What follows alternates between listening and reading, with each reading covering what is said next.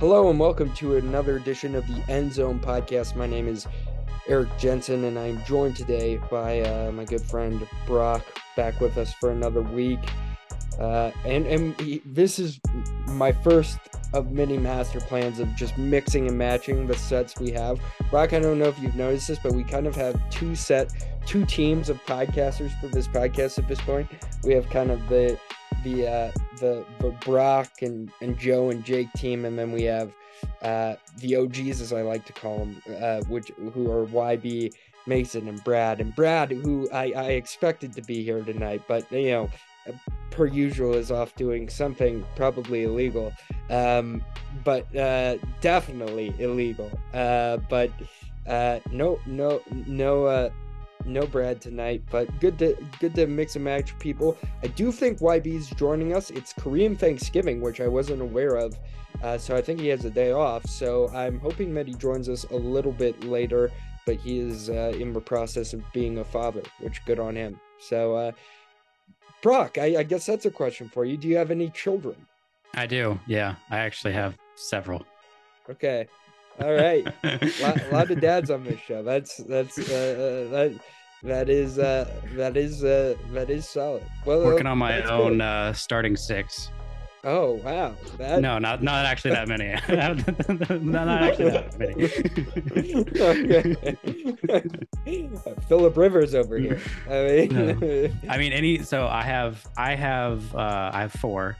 I have uh, a son, twin girls, and, and another girl. So anytime you have twins, people assume that hey, you're working on your your starting six. Is what I have. That has been my experience. Gotcha. Gotcha. Interesting. Well, that is uh that's good. Um, I don't really know how to transition off of that. Don't know why that. you question, asked the question. Don't know why that. don't know why. Philip Rivers. We'll see. I more subscribe to the Antonio Cromartie School of Child Rearing. Just get him pregnant. is that is that his school of uh, thought? No, I, I have He's got like 19 baby mamas. Like his I entire have, NFL page is effectively I, child support at this point. Yeah, that's insane. That's like the Nick Cannon school of thought. Um, it definitely is. They might hang out together. I don't know.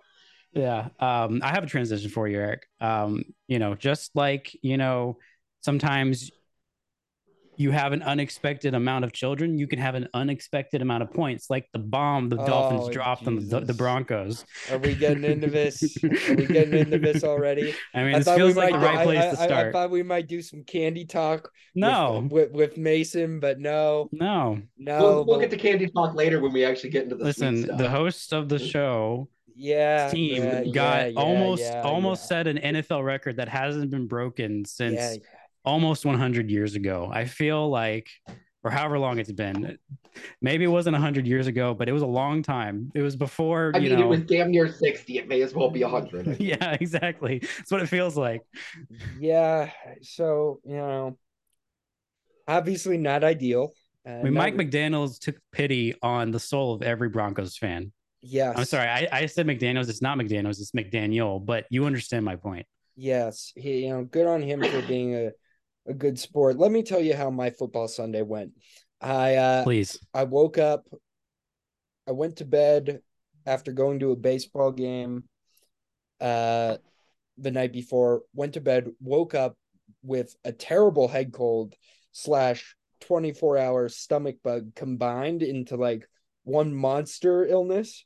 Uh, woke up just omen. in time for the 11 o'clock start. Decided, okay, uh, I'm gonna watch Red Zone today because at that point I I had I I I meant what I said last week. I emotionally detached from the Broncos last week after uh, the heartbreak came to the Washington Commanders. Like I I didn't need didn't need that in my life again. So I turned on Red Zone. Uh, turned on go. red. So I, I so I turned on Red Zone. You know, I I I started watching. Dolphins score almost immediately. Was like, okay, this is this is how this is gonna go. I I get it. Then Dolphins scored again, and it was like fourteen nothing, and I was like, oh, okay, whatever. But then this is the worst part.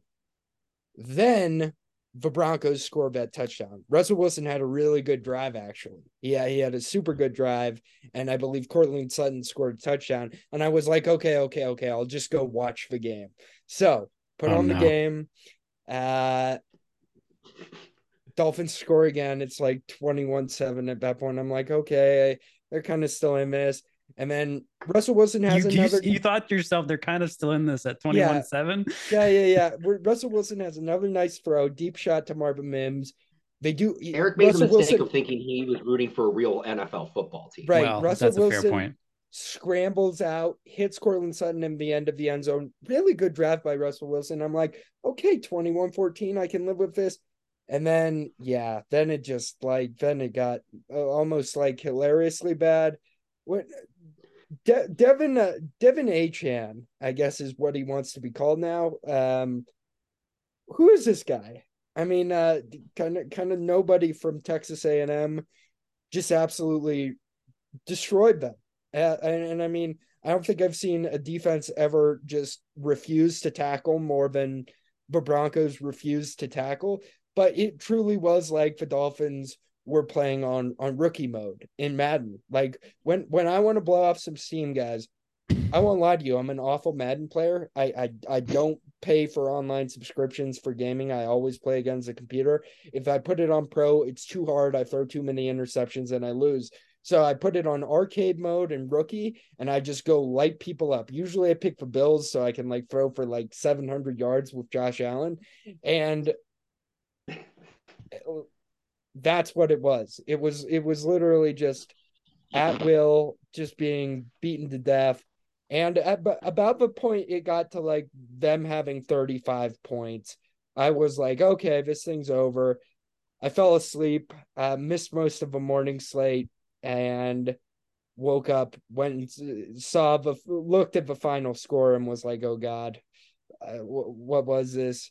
Went back, watched uh, because I'm a sicko. Went back, watched the highlights immediately. It was like, oh my god, this this really was so much of a train wreck. And then I went to a baseball game, and I'll be honest with you, until Sunday night football, did not watch another single second of football on Sunday. Sunday was Sunday was not enjoyable. I gave up. I was like, okay, I host an NFL podcast. I'm just not really gonna watch the NFL this week. And uh and, and that's that's kind of uh that that was kind of a strategy I took.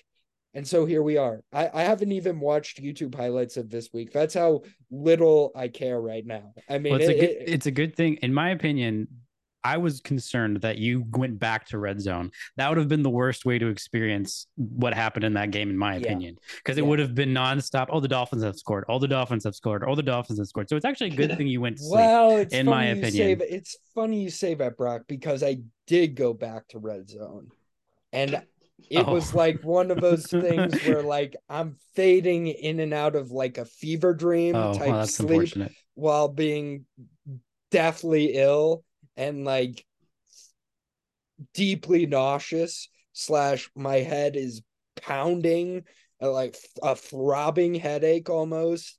And then occasionally hearing scott hanson say and the dolphins have just put up 60 points on the denver broncos. Uh, i mean it, it truly it truly was an absolute disaster. I mean, I root for a joke of an NFL franchise. I mean, this has been clear for a while now. I have never, never claimed otherwise. Brad, well, I'm glad Brad isn't here because he can't defend himself. But Brad probably was thinking, said dumb shit all offseason that was like, you're a Russell Wilson apologist, blah, blah, blah, blah, blah. One, never defended Russell Wilson, never did that. I want the record to show I never defended Russell Wilson. And I always said the Broncos season would most likely end with seven wins and them getting screwed out of a draft pick. I never thought they were good. I never thought they had a shot for the playoffs. I never bought into the hope this year. I am getting smarter as a football fan, but this is this is pretty brutal.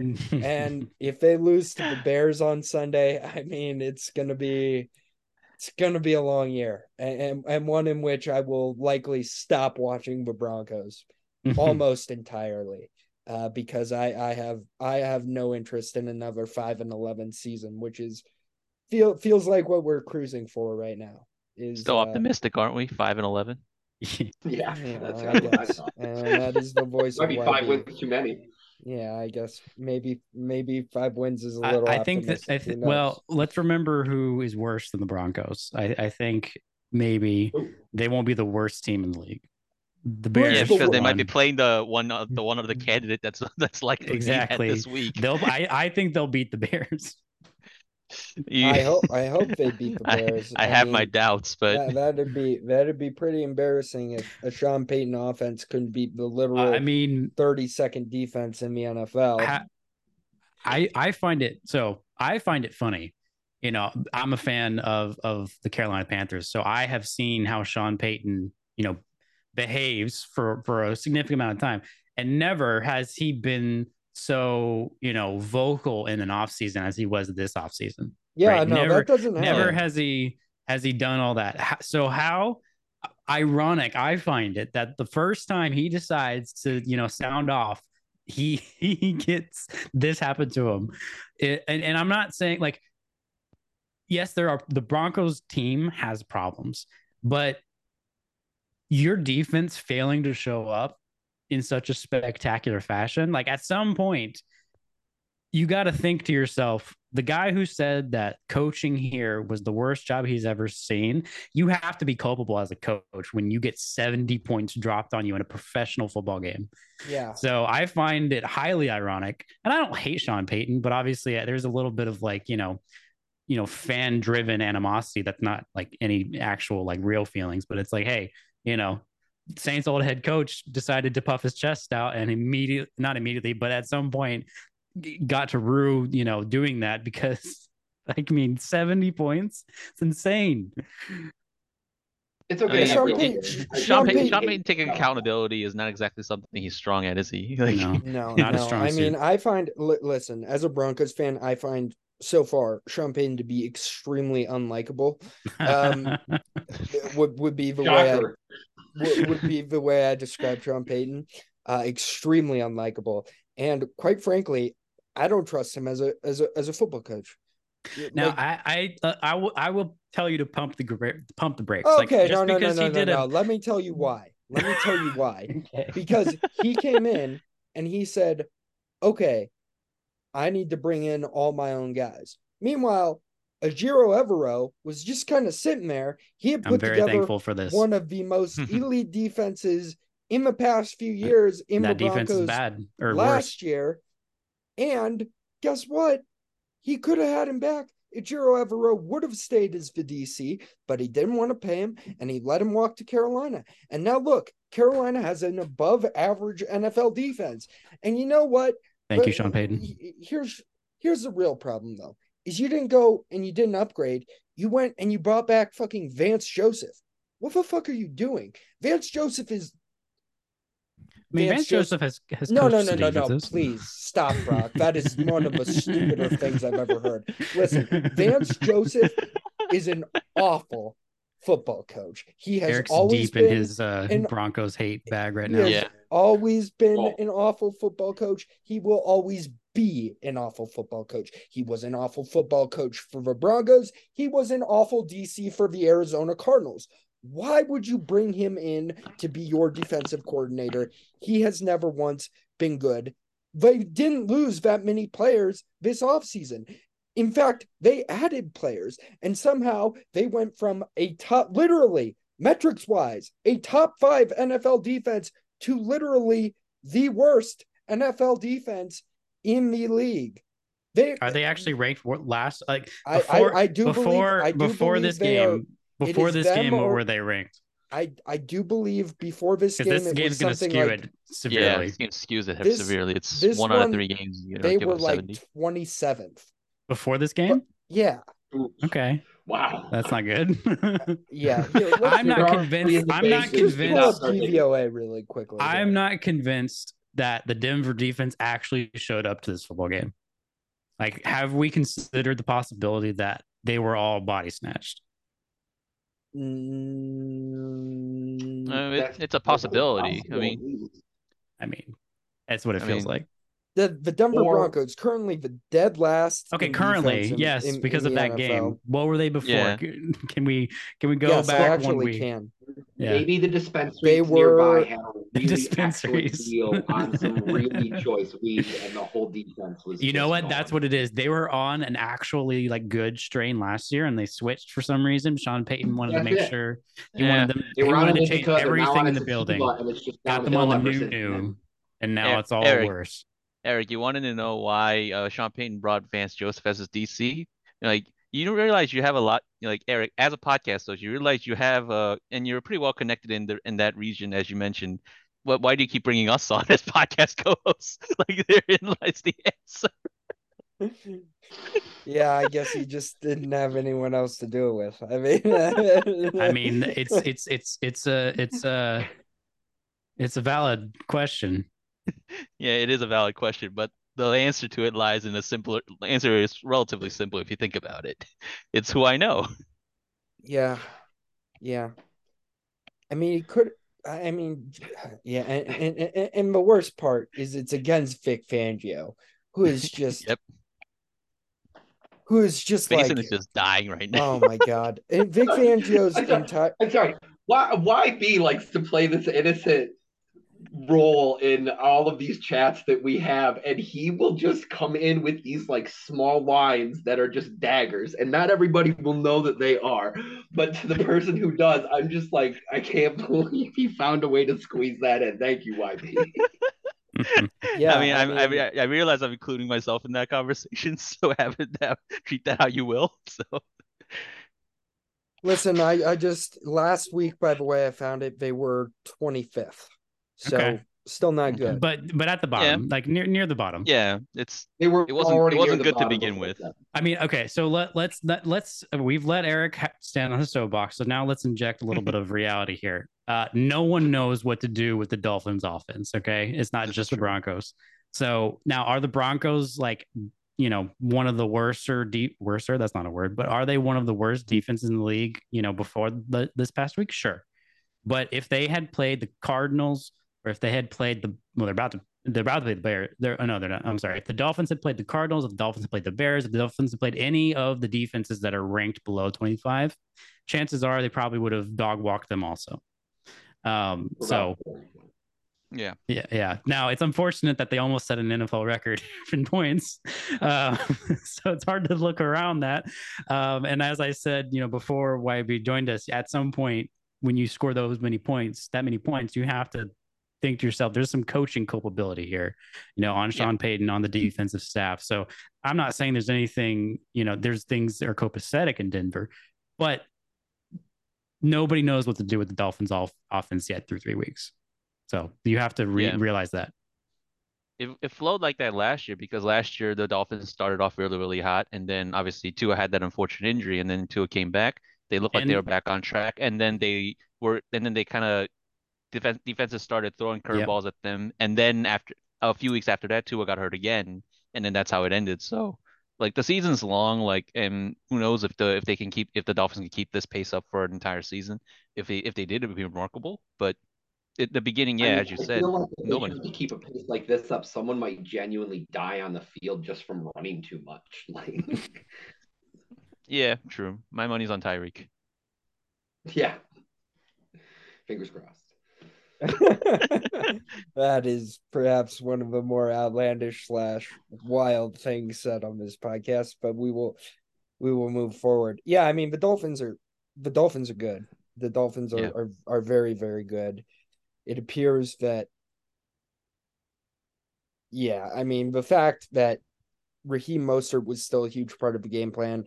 I, I do believe this De'Von Achane, I, I do believe he is just going to be a special running back, especially in this in this system. I think the numbers he's going to put up are going to be kind of crazy, and uh, he's very very fast. And if, if you were were to have to start someone in fantasy football this year in a flex spot, uh, De'Von Achane is probably a good bet because there are going to be some weeks where he really goes and uh, he's not going to run for 200 against everyone but i, I think he'll be a 100 yard back and uh, he he he looks very very very solid and you know the offensive line which we have big questions about this offseason have held has held up extremely well so i i think the the the the Dolphins have have done a good job of that.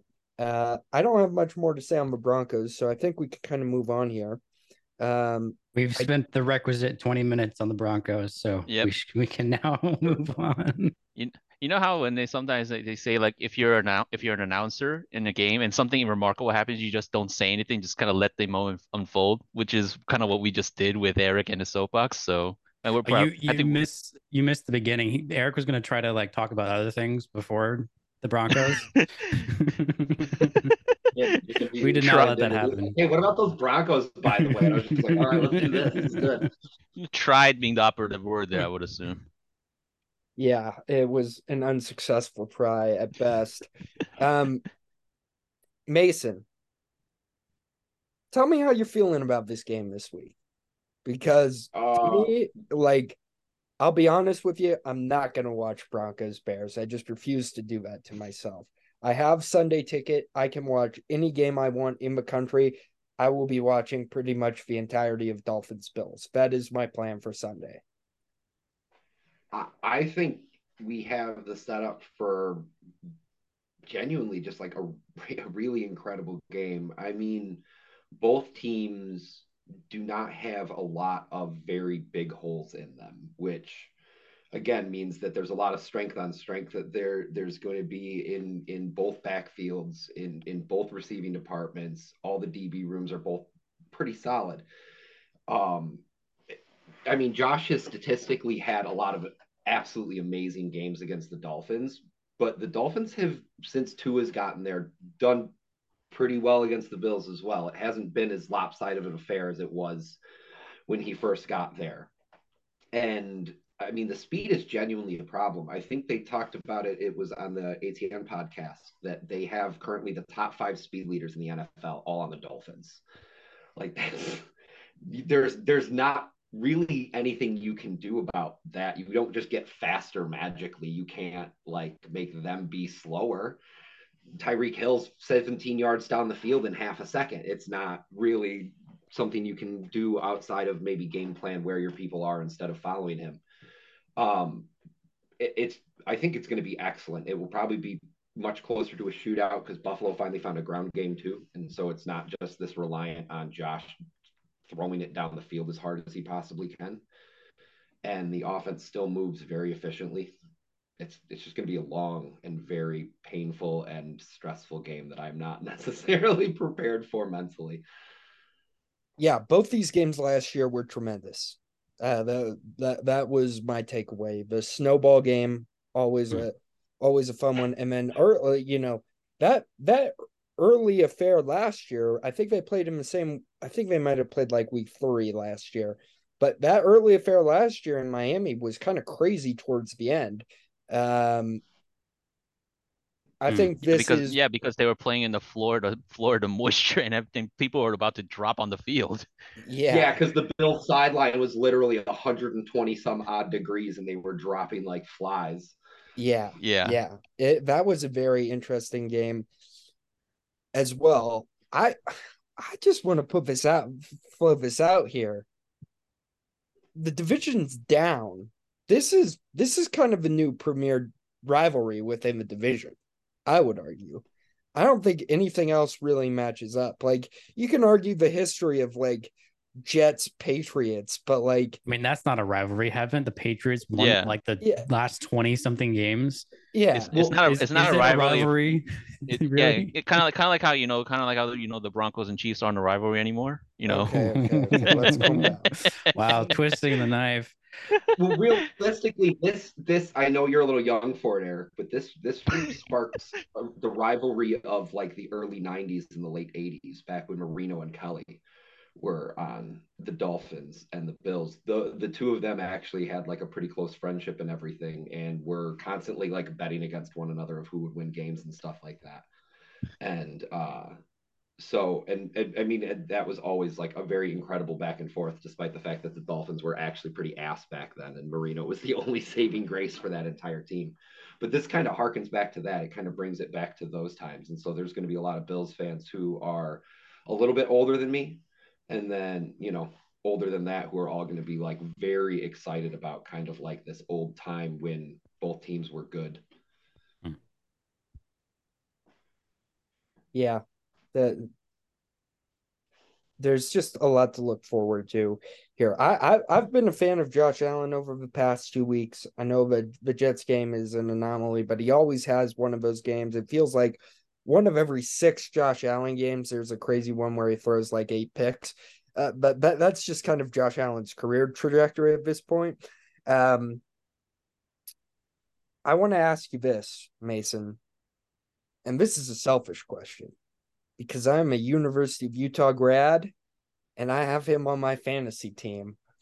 When are we going to get Dalton Kincaid more involved? He's putting up like some ridiculous like separation numbers. Like let's let's get this guy the ball a little bit more, man. I mean, they definitely have. I think the bigger issue is there's so many people to get the ball to. Like, there's one guy who's going to reliably get the ball, and it's yeah. Stefon Diggs. Mm. Outside of that, there's another seven or eight dudes on the roster who can very reliably catch a ball and who fight for yardage every time. I will I will be very honest with you though. I, have absolutely loved everything that I've seen from Dalton Kincaid so far. The first ball he caught he lowered his shoulder and he absolutely trucked a defender into the dirt. And I immediately went like, "Oh, Dawson Knox is back," and then it was like, "Oh, this is the new guy." This, oh, okay, so we have two guys who are literally willing to absolutely bury DBs into the ground. This is going to be an extraordinarily fun year to watch, and so he has been everything you advertised and more thus far. So I don't you know disagree. He a, should be getting more, but you know who's been sneaky part of the game plan the past two weeks too? Khalil Shakir, man. He's correct. Sneaky part of the game plan the last two weeks. He fights for some hard yards too, man. You watch him; he lowers his head and he's he's gets after it. Like he might be small, but he is he is genuinely a really solid receiver. We have a again, it it's been deep for three or four years now, but the wide receiver core that they keep turning over and amassing like the back end of is is a very deep set of guys who could all easily be twos and threes on a lot of other rosters. Okay, YB, I have a question for you. Yeah. Who might be bad? Now now you have to take the the the, the phrasing of this question very seriously. Who might be bad? Don't tell me a team that for sure is bad.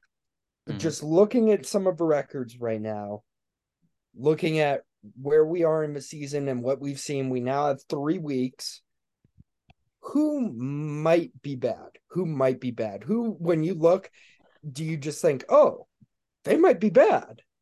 Who is that team for you right now? Well, I mean, you, taking if you take injuries into account, then mm. obviously the the question becomes a little different because the Jets look bad without Rodgers, and I think that was to be expected after Rodgers, you know, suffered that injury. But that's a that's an extenuating circumstance. I would argue that if you want to look at someone like who might be legitimately bad, well, I mean, I can't say Minnesota because Minnesota's 0 3, but I think we all knew that at the end of last season. So for sneaky bad, Washington, like Washington, mm. like like Washington, like they they had like they their defensive line had that coming out party, and Howell was looking decent. And then last week, I think was show we they saw we saw the the depths to which uh, Howell's play style can go to. And Jahan Dotson, after a very promising rookie year, he's regressed. McLaurin hasn't looked like himself. Maybe that injury is still bothering him a little bit. And like they've made a bit of progress, I think, and Eric B- Eric Bieniemy has helped them like be more creative in their offense. But you saw last week just how bad it could get for them, and I shouldn't say this because the Bengals have shown, like my team, the Bengals have also shown that they can be very, very bad when Joe Burrow is off.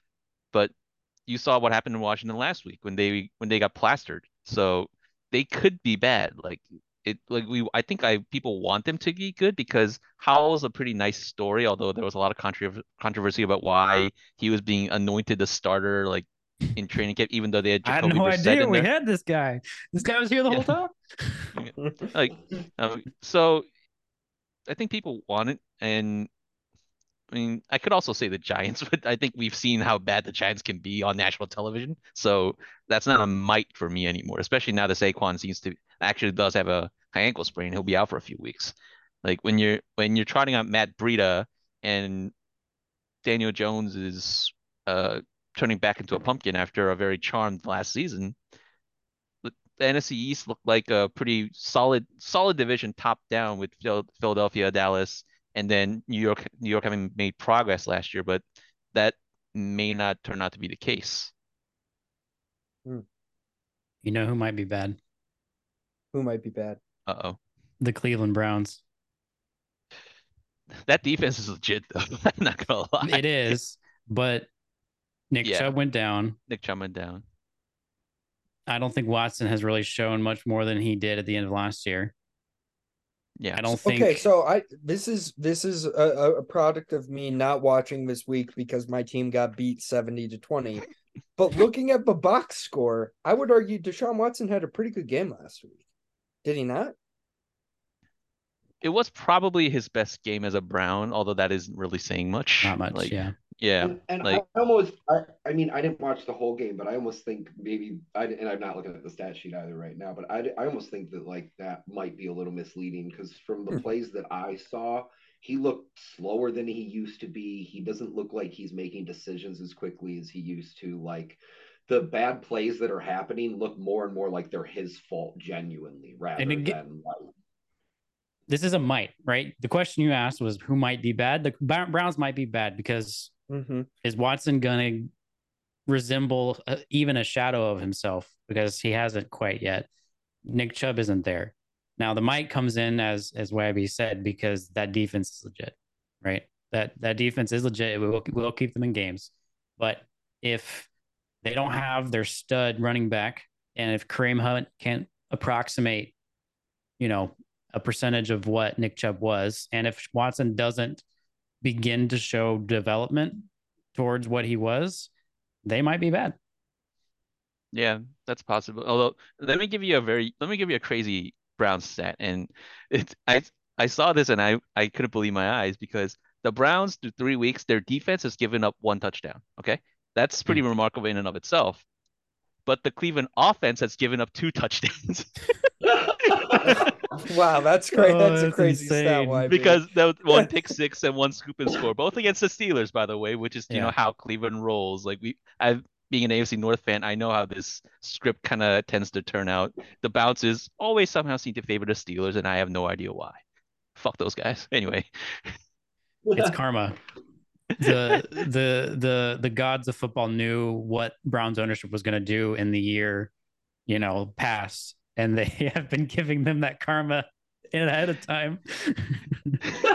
you know, you know, I wish, I, you know, I wish, I wish that karma. I wish that karma Okay. didn't extend to my team as well because somehow when when we play the Steelers, like mm-hmm. it somehow always always seems to uh, bounce that way too. But I digress. On the other side, you have the Ravens, though, who I don't think they might be bad, but they might be like mediocre because the fact they just lost to Gardner Minshew and the Colts did not. I get that they are literally the most injured team in the NFL. I get that. I was gonna Like, say, can we can we real quick just I I mean just for shits and giggles, why don't we read the whole thing? Okay, Why let me pull up the pretty Ravens injury list? report really quick. I think I got- Ravens injury report. No. Yeah, no, no. I I sent over. I sent like a copy of it. Hold on. Okay, so let me let me. Okay, let me read this to you. So this was at, right after say, week we three. name by name So- because it'll take like so- ten minutes. Okay, so offense, offense. J.K. Dobbins, Justice Hill, Gus, Gus Edwards, Keaton Mitchell. Keep in mind, all four of them are running backs. So this is somewhat eerily reminiscent of times past. Odell Beckham, Rashod Bateman, Tylan Wallace, all receivers. Tyler Linderbaum, Andrew Voorhees, Ronnie Stanley, long snapper Nick Moore. Okay, so that's a pretty long ass list on offense. And then now let's go to the defense. You can field almost the whole offense just with that list. Exactly. And then Marlon Humphrey, Damarion Williams, Trayvon Mullen, all cornerbacks. Marcus Williams, Darius Washington, all safeties. Odafe Oweh, David Ojabo, Malik Hamm, and Tyus Bowser, all edge guys. And Bowser maybe a little bit on the inside. So it, I don't I don't know what the hell is going on in Well, it's- it's not in just this Baltimore. year. Yeah, it's it's it's been a recurring theme. Like everybody gets injured in Baltimore. and Fire the some, entire training staff. I mean, some of them, some of them are freak accidents, like, t- like, uh, Marcus Williams tearing his pec, and Yeah. you know, like that kind of thing you can't really control. That's happens in J.K. football. Dobbins, his his injury was you know Yeah. not something you can. That was so Yeah. brutal. That was brutal. Yeah, J.K. Dobbins, that that was a brutal injury for him. And You're right. There is But- some sort of karmic, uh, you know, yeah, badness on the Ravens. I, I I I check the I check underneath the field and see if there's anything buried there, like Yeah. from a long time ago. Like, I mean, either that or It- you, It- either that or check well John might be Harbaugh's closet. heart. Huh? A telltale heart. There might be one under the field. Yeah. or maybe there's something to what YB was saying. Maybe the Steelers have done something that benefits them and does the opposite to the rest of that division. Yeah. Yeah. I- I- how else can you explain how Mike Tomlin hasn't look, does looks like he hasn't aged a day since he took over the Steelers? and hasn't lost, uh, haven't had, it hasn't hasn't- had a hasn't- losing re- record. As yeah, exactly. Yeah, no matter how bad that team is, because frankly, that's a team that might be bad, but again, their defense. I mean, but we can't say that. that We we can't say that because I mean, what even They is might be record? mediocre. They're two. They- They're they two might and one. They are two and one right now. The Steelers are, with Kenny Pickett looking like he just got off the bus in the pocket. Yeah. I don't know, man. It's wild. Man, that was my worst take of the offseason that Kenny Pickett was going to be good. That was really that Hey, really listen, that- It's a long really He was- season. You was still have of a chance to be right. one, too. I enjoy that. You still have a chance to be right. It's a long season. that really was something I was pretty sold on throughout the entire offseason that Kenny Pickett was going to get better and he just did not get better. Like he he is he is not better. He is still pretty mediocre. Um Mediocre is being that- generous here. That's Yeah. all they need, apparently. yeah. yeah, yeah. It Fuck is all they guys. need. My my team that that I think might be bad. Bear with me here. The Jacksonville Jaguars might be bad. And, and this is something I've I was kind of pumping a little bit towards the end of the offseason is that their defense is kind of hilariously bad, especially in the secondary, where they employ Tre Herndon, who is a slow corner, which is just something you don't really want to have in the NFL. If your corner is slow, like that's usually a bad sign for you. Speaking of teams that would have an absolute field day if they speaking of teams that would be absolutely destroyed if the Miami Dolphins played them, can you imagine this Jags defense from what we've seen of it thus far playing the Miami Dolphins? That they get absolutely torched. And suddenly Trevor Lawrence has looked really really bad through 2 weeks. He had a really bad game against the Chiefs and he had a really bad game against a Texans defense that just got after him all day. And all of a sudden you kind of wonder like, okay, it's a it's a talented offense for sure, but like what like what what do they bring to the mm-hmm. table that's like you look at it and you say, okay, there's that's game changing. Like they that gives the Jags a huge edge. I just don't see anything on the roster that really gives me that impression right now, at least. I don't know. I, I, I feel I feel sneaky down on the Jags, and if somehow, but they should beat the Falcons because I'm now with Brock. I've seen enough of Desmond Ridder. That's not really going to work. Like uh, that's. I mean, I'm glad not- that you're on my side now, but I will say work. you have to have a defense that can stop the run. Is, is the Jaguars defense that? I don't know. yeah, um, maybe not. Who but knows? also I I think it's still early. I think I think Trevor Lawrence showed enough at the end of last year. They can round down round out into a better shape on offense. I don't know if that's possible in the defense, right? I'm, I'm not sure. I thought they hung in that Chiefs game. Like it, Yeah, the score. I think I think the end of that the score doesn't really tell the whole story. Um, because even late in the third quarter, they were in that game. Um, well, they I think couldn't score in the red zone. That was a big problem. yeah, but, uh, but- they they hung in that game, and I thought Trevor Lawrence did some nice things in that game. So I don't know if like I would look at that game. I would look at that game more like the my takeaway from that game was the Chiefs did not do what the Chiefs usually do, and and Jags did enough to stay in it, you know, into the you know into the beginning of the fourth quarter. Um, but I think it's a long season. I think Trevor Lawrence showed enough at the end of last year. They can have a slow start and, and get right on offense, in my opinion. And, and last week, like if you go beyond the box stats, like Calvin Ridley had four drops. Like he had seven targets, Mhm. he had three receptions, and he had four drops. One of them should have been a touchdown. Yeah. Like, like I can't, you can't blame that on Lawrence. Like, and Calvin Ridley, like he looked like he looked really good week one, and then all of a sudden, like he turned back into a guy we that hasn't played football in 18 months. Which he hasn't. Yeah, exactly. Like he he look he looked that part like it wasn't gonna be all smooth sailing, like re- reintegrating yourself after 18 months. We have a very good example of that in Deshaun Watson. So Yeah, but I think I think Calvin has shown more than Watson has. exactly, there therein lies the issue. Calvin has shown more in like three games And- than Deshaun Watson has shown in a, a, now about close to like half a season at least. Yeah, and it's unfortunate that the Jags lost to the Texans, but the tech the Jags have the advantage of they get to play the rest of the AFC South, which if they're better than expected, they're at least not that much better than the Jags, the rest of the division. So the Jags have still, you know, dis- despite Yep. having a slow start, they still have a good chance to make the playoffs just because of who's in their division. Yeah, exactly. Because the Titans look awful. They look awful. Like I'll be I'll be able to see it firsthand because they'll play Bang they'll play the Bengals this week. Like we'll see if they were as bad as they sh- as they were last week. But the the Titans so far have looked awful, and Tannehill looks like he's done. Like I I was uh, in that quarterback show that we did. Like I forget who was like who like whoever it was. Like they were bounced. They were uh they were saying about Tannehill that Tannehill is really looking washed, and I pushed back on that point a bit, and I was pretty wrong there. Like I, I was off on that one. Tannehill looked shot. Yeah, it is also uh, never a good sign, and once again, a, an indictment on Brandon Staley. That literally the only good game Ryan Tannehill has had this year is he torched the Chargers. But other than that, it's been very, very bad from him. I was a Tannehill guy going into this year. I've always kind of been a Tannehill guy, but he does look like he's kind of fallen off a cliff. I don't know how long he remains a starter there, to be completely honest with you. Like Malik Willis had a pretty good preseason.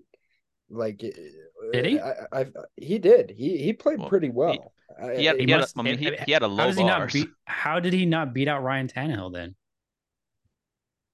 Oh, ask Mike That's a- Vrabel. That's a good. That's a good. That's a I- good I- question. I, I but mean, I don't feel like do Mike think Vrabel's they'll- the kind of guy who who would start Tannehill out of sentimentality. Do you think that Malik Willis is willing to chop off his own? dick to win That's a good question. Because if not, he doesn't have he doesn't have the requisite uh doesn't have the passion. That's- passion. yeah. One, one man is dedicated to himself, and the other one is dedicated to the cause, or something like that. Like, yeah. All right, YB, let's let's just get into it. What is up with the Bengals? Because I'll be honest, I watched Monday Night Football, but I I I I hate. Can I just say something? Like I I, I No. like football. I hate the double headers. I hate the Monday Night Uh, Football double I'm headers. with you there. It's it's just so stupid.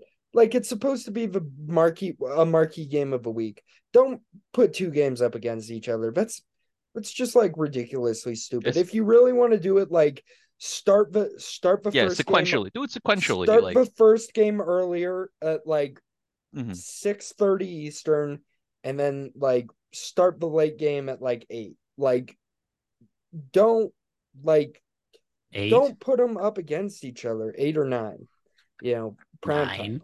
Yeah, I mean, Uh, you know, uh, Mason Mason might have a problem with that. But... I, I'd have a problem with that. I, I'm just, I mean, I'm, you I'm, I'm just saying it, it's, But it's. they should start it's- it it earlier. genuinely is a complaint about being a better team. Is these late night games are problematic. I miss when it was every week. It was like, all right, we're 1 p.m. on Sunday. Let's go, boys. Uh, Yeah. they should they should just start it earlier. Like enough people, enough of the population, you know, either will turn it on, you know, wherever they work, or they're working from home. Yeah, So Yeah. It- it- I mean, there's just no need. There's just no need to have two competing games. I hate that. But my point was, YB, I didn't really watch much of the Bengals game. I saw like a little bit of the third quarter. It looked like they kind of put like some dink and dunk stuff together.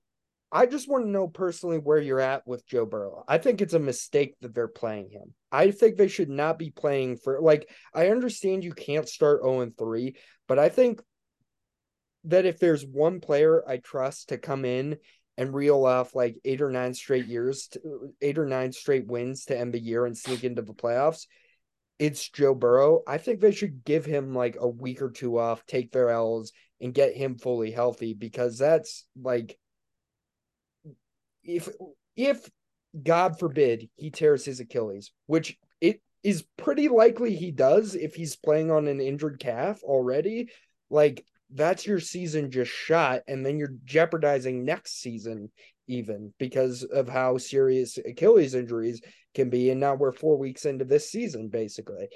I just don't agree with the fact that they are putting him in as much harm's way as, as they have. And oh, by the way, the, the offensive line is not better. They're they're somehow worse. And, and, they're all back healthy. And Orlando Brown was just a, a bad signing. I mean, it, it, it's a it, I, I feel very very bad about the Cincinnati Bengals right now. Like I think they'll get the offense figured out, but I just I am truly worried about Joe Burrow's health. I I I just have this bad bad feeling that something bad bad bad is going to happen to him within the next few weeks if if they keep doing this the way they have been. Well, I mean, if if we had assurances that if he if he rests for one or two weeks and it gets 100%, I think 100% they would do that. But the problem is they don't have a guarantee of that at all. I mean, they basically had Joe Burrow lay, lay low for a month and a half because they essentially skipped all the preseason after that, after his first week of training camp. And if it doesn't heal by then, then I don't, then people don't see how one and two weeks makes it 100%. Like that, therein lies the issue. And I, I think that's uh, exactly uh, what happened yeah like it's like if it if they had guarantees that it, it was going to be something where if you just rest one week or two and it, they'll be, it'll be fine you don't have to worry about it they would do that no problem i think they would have done that in week one if that was the case and that it wasn't and we can look back on hindsight and kind of say all this but i and i ha- i would have to assume that like if i you guys don't follow Bengals Twitter a lot, so I, I'm I'm I'm I follow a lot of the quote unquote super fans on Bengals Twitter to kind of see what they're saying. And do you realize how crazy last week was when people were sh- people showing videos of practice of Mike Brown like on a golf cart, like taking Joe Burrow around the tra- practice field? Like it's it's an absolute circus. And like you saw on Monday night that obviously Burrow still doesn't look 100%. Like they don't have him moving around a lot, obviously by design. He can't like his accuracy is off, which is what happens when you can't plant your foot with conviction.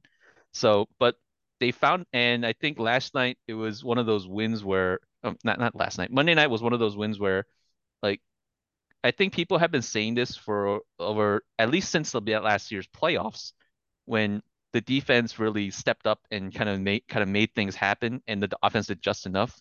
The only mm-hmm. po- the positives that I can see is that they moved, they were able to get Chase moving around a lot and kind of kind of like a light version of what they what Miami does with Tyreek, and kind of they were able to get him open, although nominally against the not exactly great Rams secondary, but there's still oh, there's, there's progress.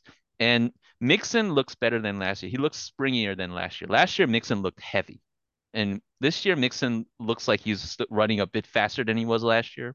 We have no idea why.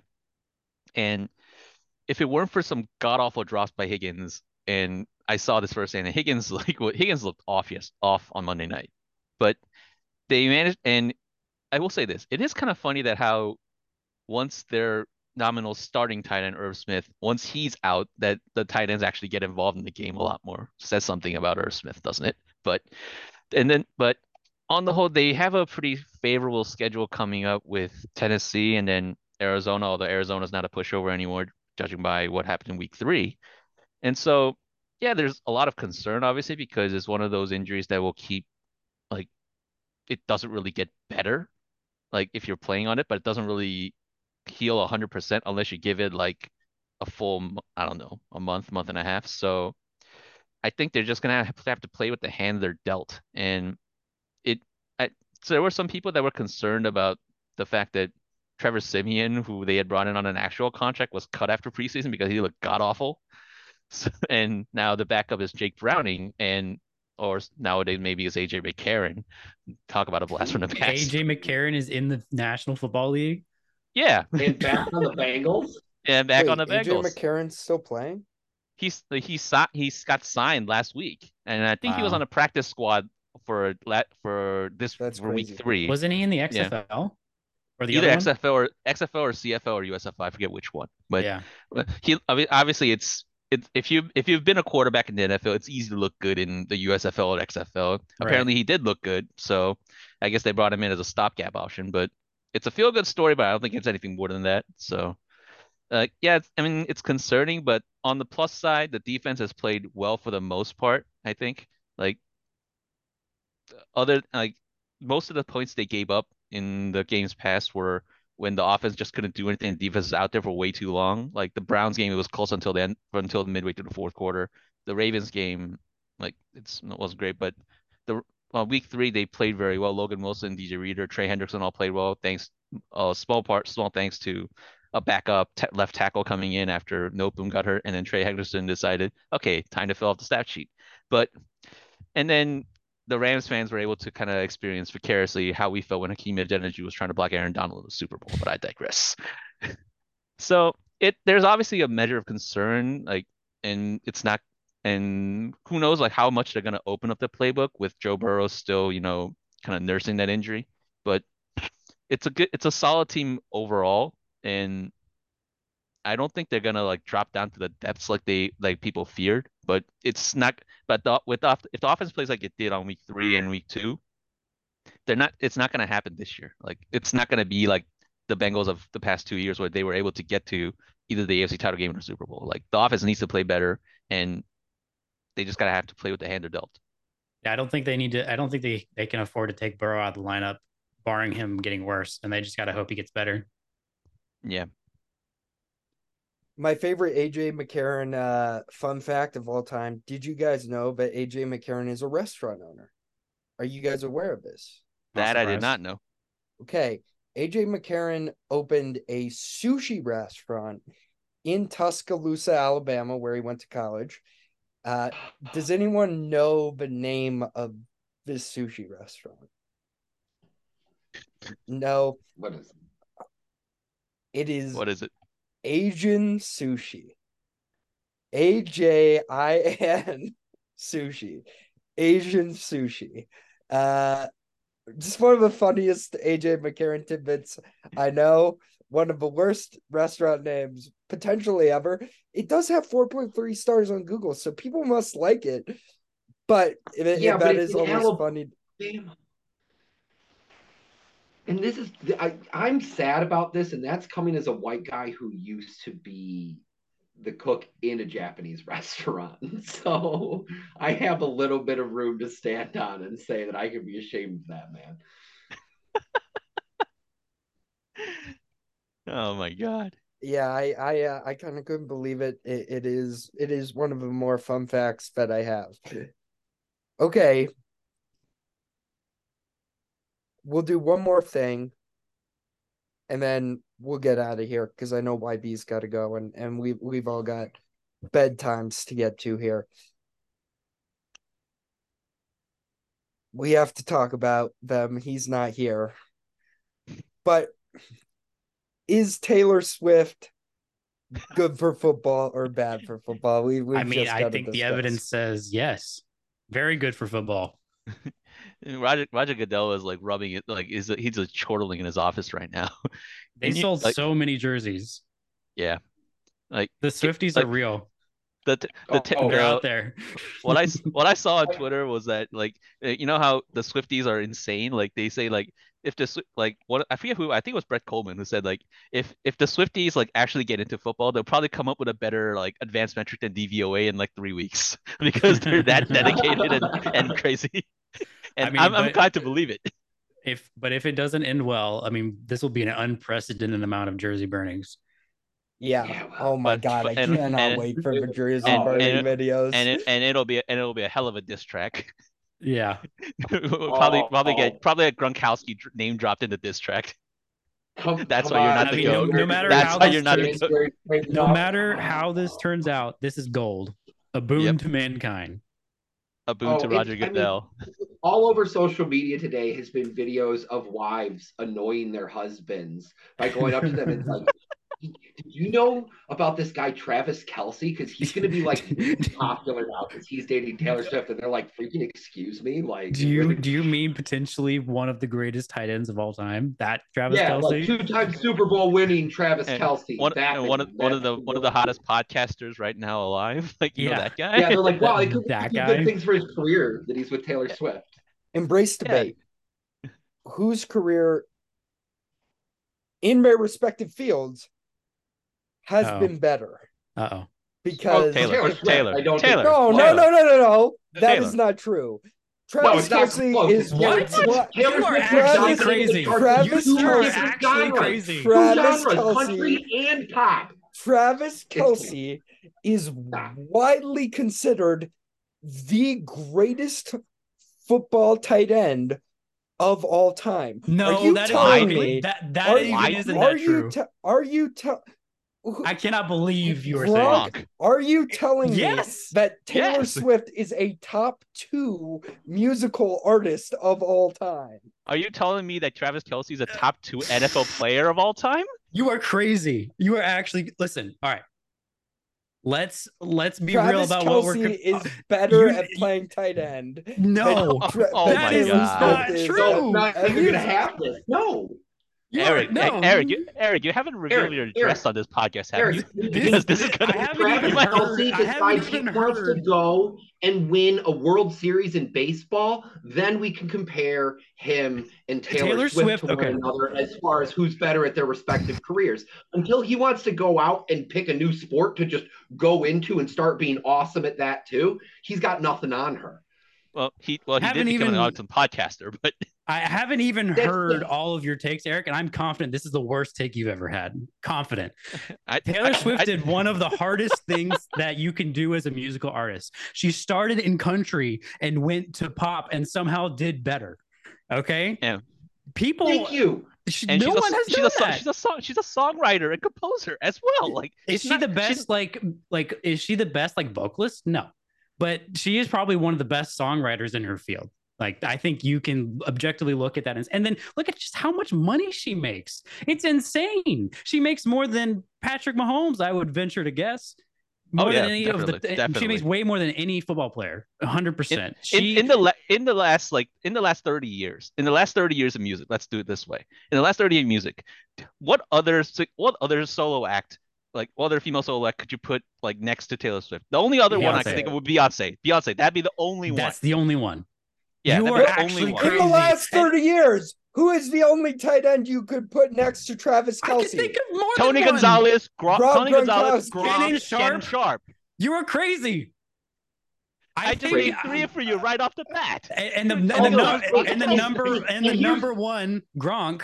I, I I'm not sold that Travis Kelce is yet better than Gronk. I think by the time Kelce ends his career, oh, you could please. Travis can Kelce look- is better than Gronk. no. I don't think you can say that confidently. Now you can I- make the argument. I I, think you like can reasonably can. make the argument, but I don't think you can absolutely say that. It's not. It's not like it's not a definite. argument but but it's an argument, but it's not definite in, in Travis's favor. I think by the time he ends his career, maybe you can have a real conversation about it, right? I think Kelce's going to pass Gronk in a lot of the stats, but I think you have to look at how dominant Gronk was at his height and and ask yourself, was Travis Kelsey ever that dominant?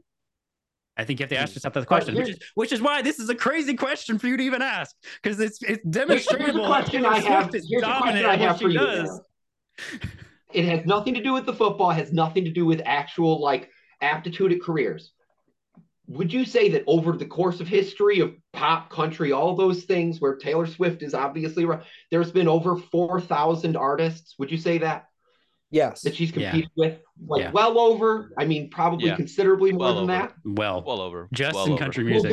th- Well, if if you were to count every year, each team having a brand new tight end, two each since the beginning of the NFL, that would only count for four thousand human beings that Travis Kelce is competing against. Her field of competition is so much deeper than his is And she- too. she- like, and she she's still at the started top of in the most competitive genre of, of music, in my opinion, which is country music.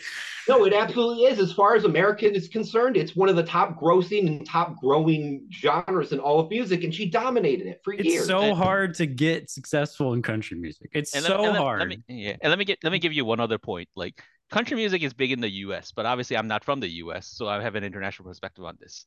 Yeah, there we go. I have I have my doubt that anybody knows any name of any country artist outside of the U.S. There's no ever. way.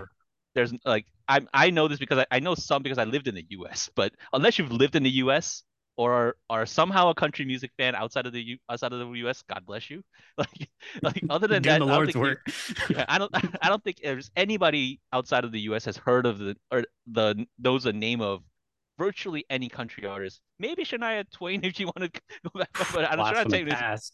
Yeah, exactly. But like Taylor Swift like managed that managed that divide. This is this is crazier than your take that Jerry Jeudy is the same as Terry McLaurin. Oh my god. You had that okay.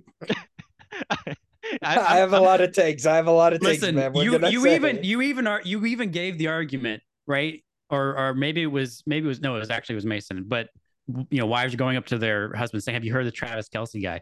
There are more people that know who Taylor Swift is than know who Travis Kelce is. That's true. by I a admit that. long by a By a Right. by a by a A hundred percent. I agree. With that. astronomical amount. My my overall take was probably bad.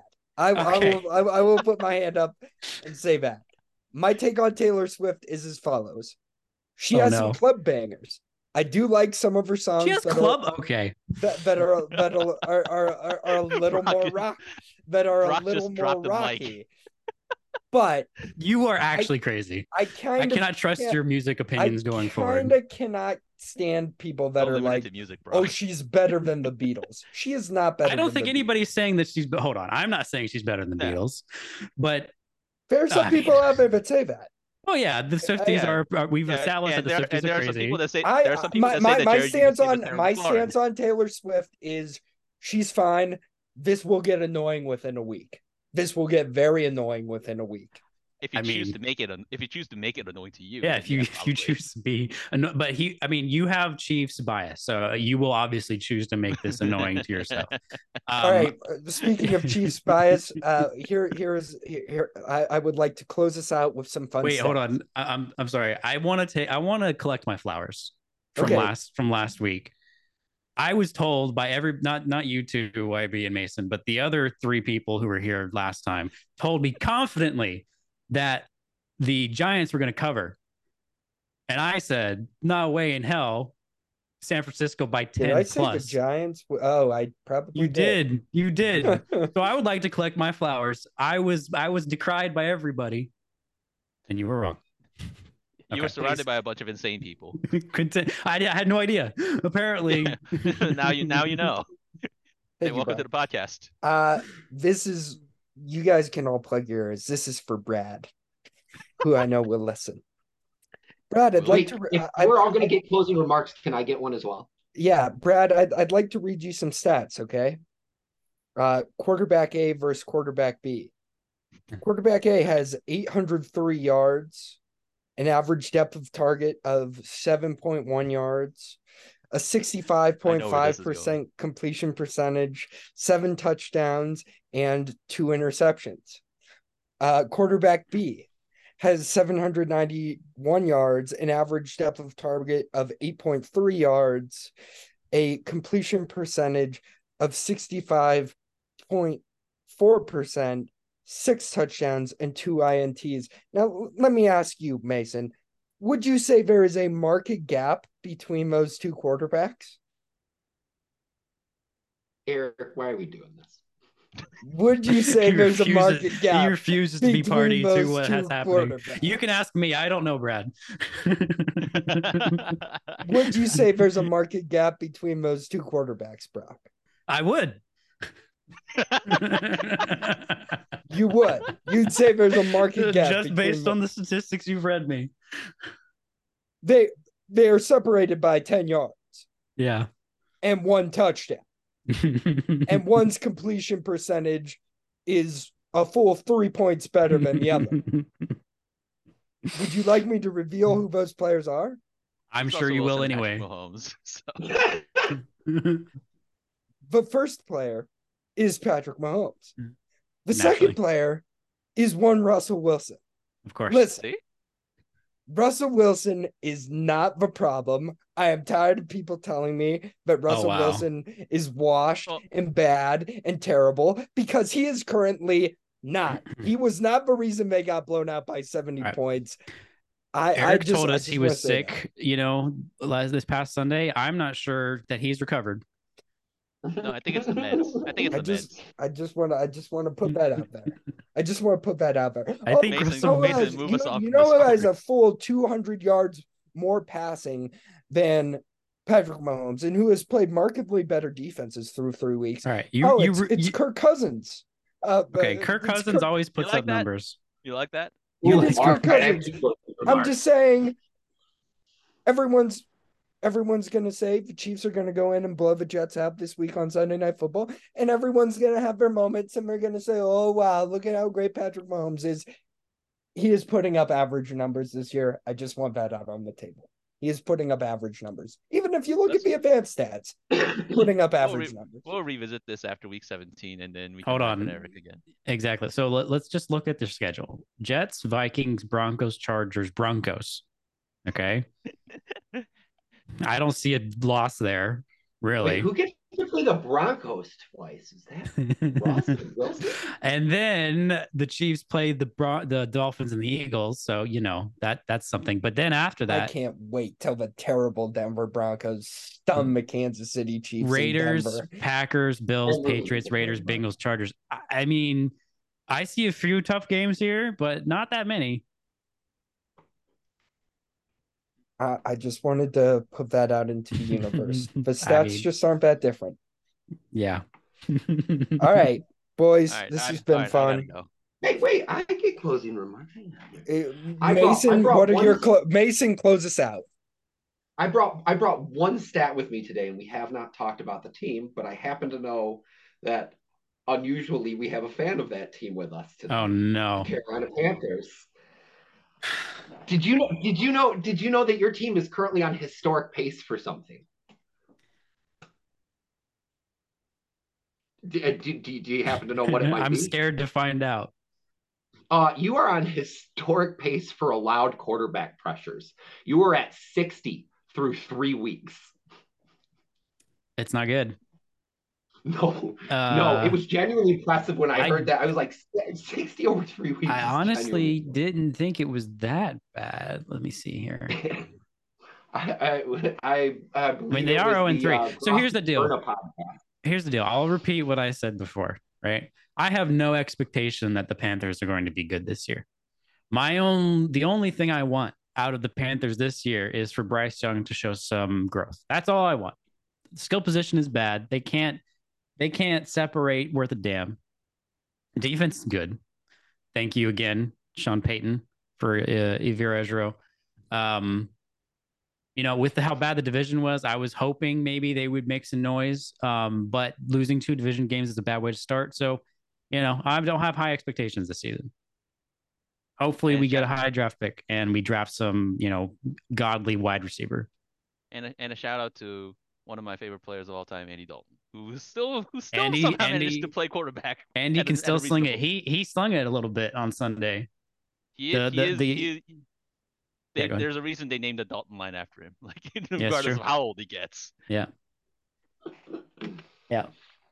I have I have hopes that the off the offensive line is uh they did play pretty well at the end of last year. I I'm holding out hope they will improve, but that stat is troublesome. That's pretty Right. lovely. With that, I think we can wrap up. YB, I know you got to go. I did want to say, Happy Korean Thanksgiving, brother. Uh, hope hopefully Thanks, you have brother. a lot to be thankful for. Can you just give me a rundown of what the menu at Korean Thanksgiving looks like? The traditional menu is like like uh well in the older days anyway, like they usually gather and and make like by hand a bunch of a bunch of rice cakes filled with uh sweet filled with something sweet and like honey and uh, sesame which is Hmm. not something obviously you find often in That sounds America good. but it's it's it's really really good and and then usually the menu consists of like uh kind like Korean style pancakes. I don't know if you guys I don't know if you guys had the fortune to experience them, but most of those uh, kind of yeah. things and also depending on the depending on the family, it's either like a it's either roasted fish or like a roasted like uh rack of like ribs. Like not not the bar, not like the barbecue back ribs like in the US, but like no, Korean ribs, right? Yeah, yeah, yeah, Yes. the, the short ribs. And Oh, man. so I love short they're- ribs. yeah, so it varies a little bit by family, but those those those are mostly the standard stuff. And then and then a bunch of fruits, so pears and apples and whatnot. And so yeah, like it's it's not it's not as it's, it's not as elaborate I think as American Thanksgiving. We don't have a we don't have a whole turkey in the middle of the middle of the table, so the visual aspect of it is a little bit uh different. But on the whole, it's like it is kind of a time when you know you get you go back home. Like you- a lot of people that are focused around the capital, they go down to where they like where they were born and meet their extended family. S- Similar similar function to how Thanksgiving works in the U.S. Sweet. Awesome. Well, I just wanted to know what was on the menu, and it sounds delicious as I had predicted it would be. Uh, Any so, menu I'll you a involving ribs has my seal of approval. so Oh, Yep. Korean ribs are fire. yeah, Korean Korean food is typically very very good. Um, so enjoy Thanksgiving, YB. Thank you so All right. much for taking some time out of your day. And uh, for the rest of you, thanks for listening. We will be back next week. Until then, peace out.